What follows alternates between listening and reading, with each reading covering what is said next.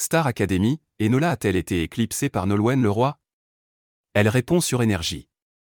Le duo interprété par Enola et Nolwenn Leroy lors de la finale de la Star Academy, samedi dernier, sur TF1, a créé la polémique. La chanteuse a-t-elle volontairement voulu se mettre en avant? Découvrez la réponse d'Enola dans l'émission Scoé sur Énergie. Une finale qui continue de faire beaucoup de bruit.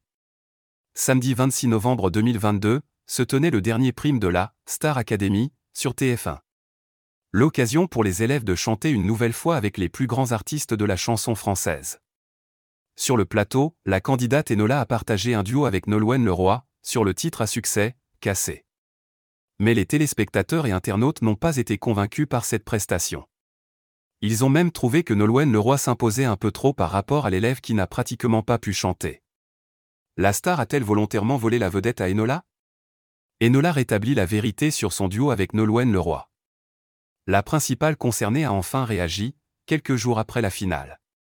Invité, hier, lundi 28 décembre, dans l'émission Scoé sur Énergie, Enola a révélé que Nolwenn Leroy a bien chanté deux trois lignes en plus de ce qui était initialement prévu.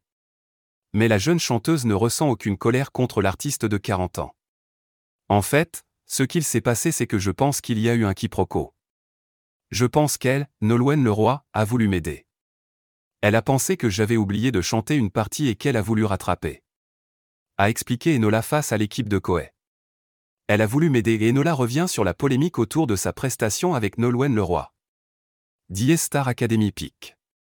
Twitter. Comme SDL midi 8 Nassim, arrobas novembre 28, 2022.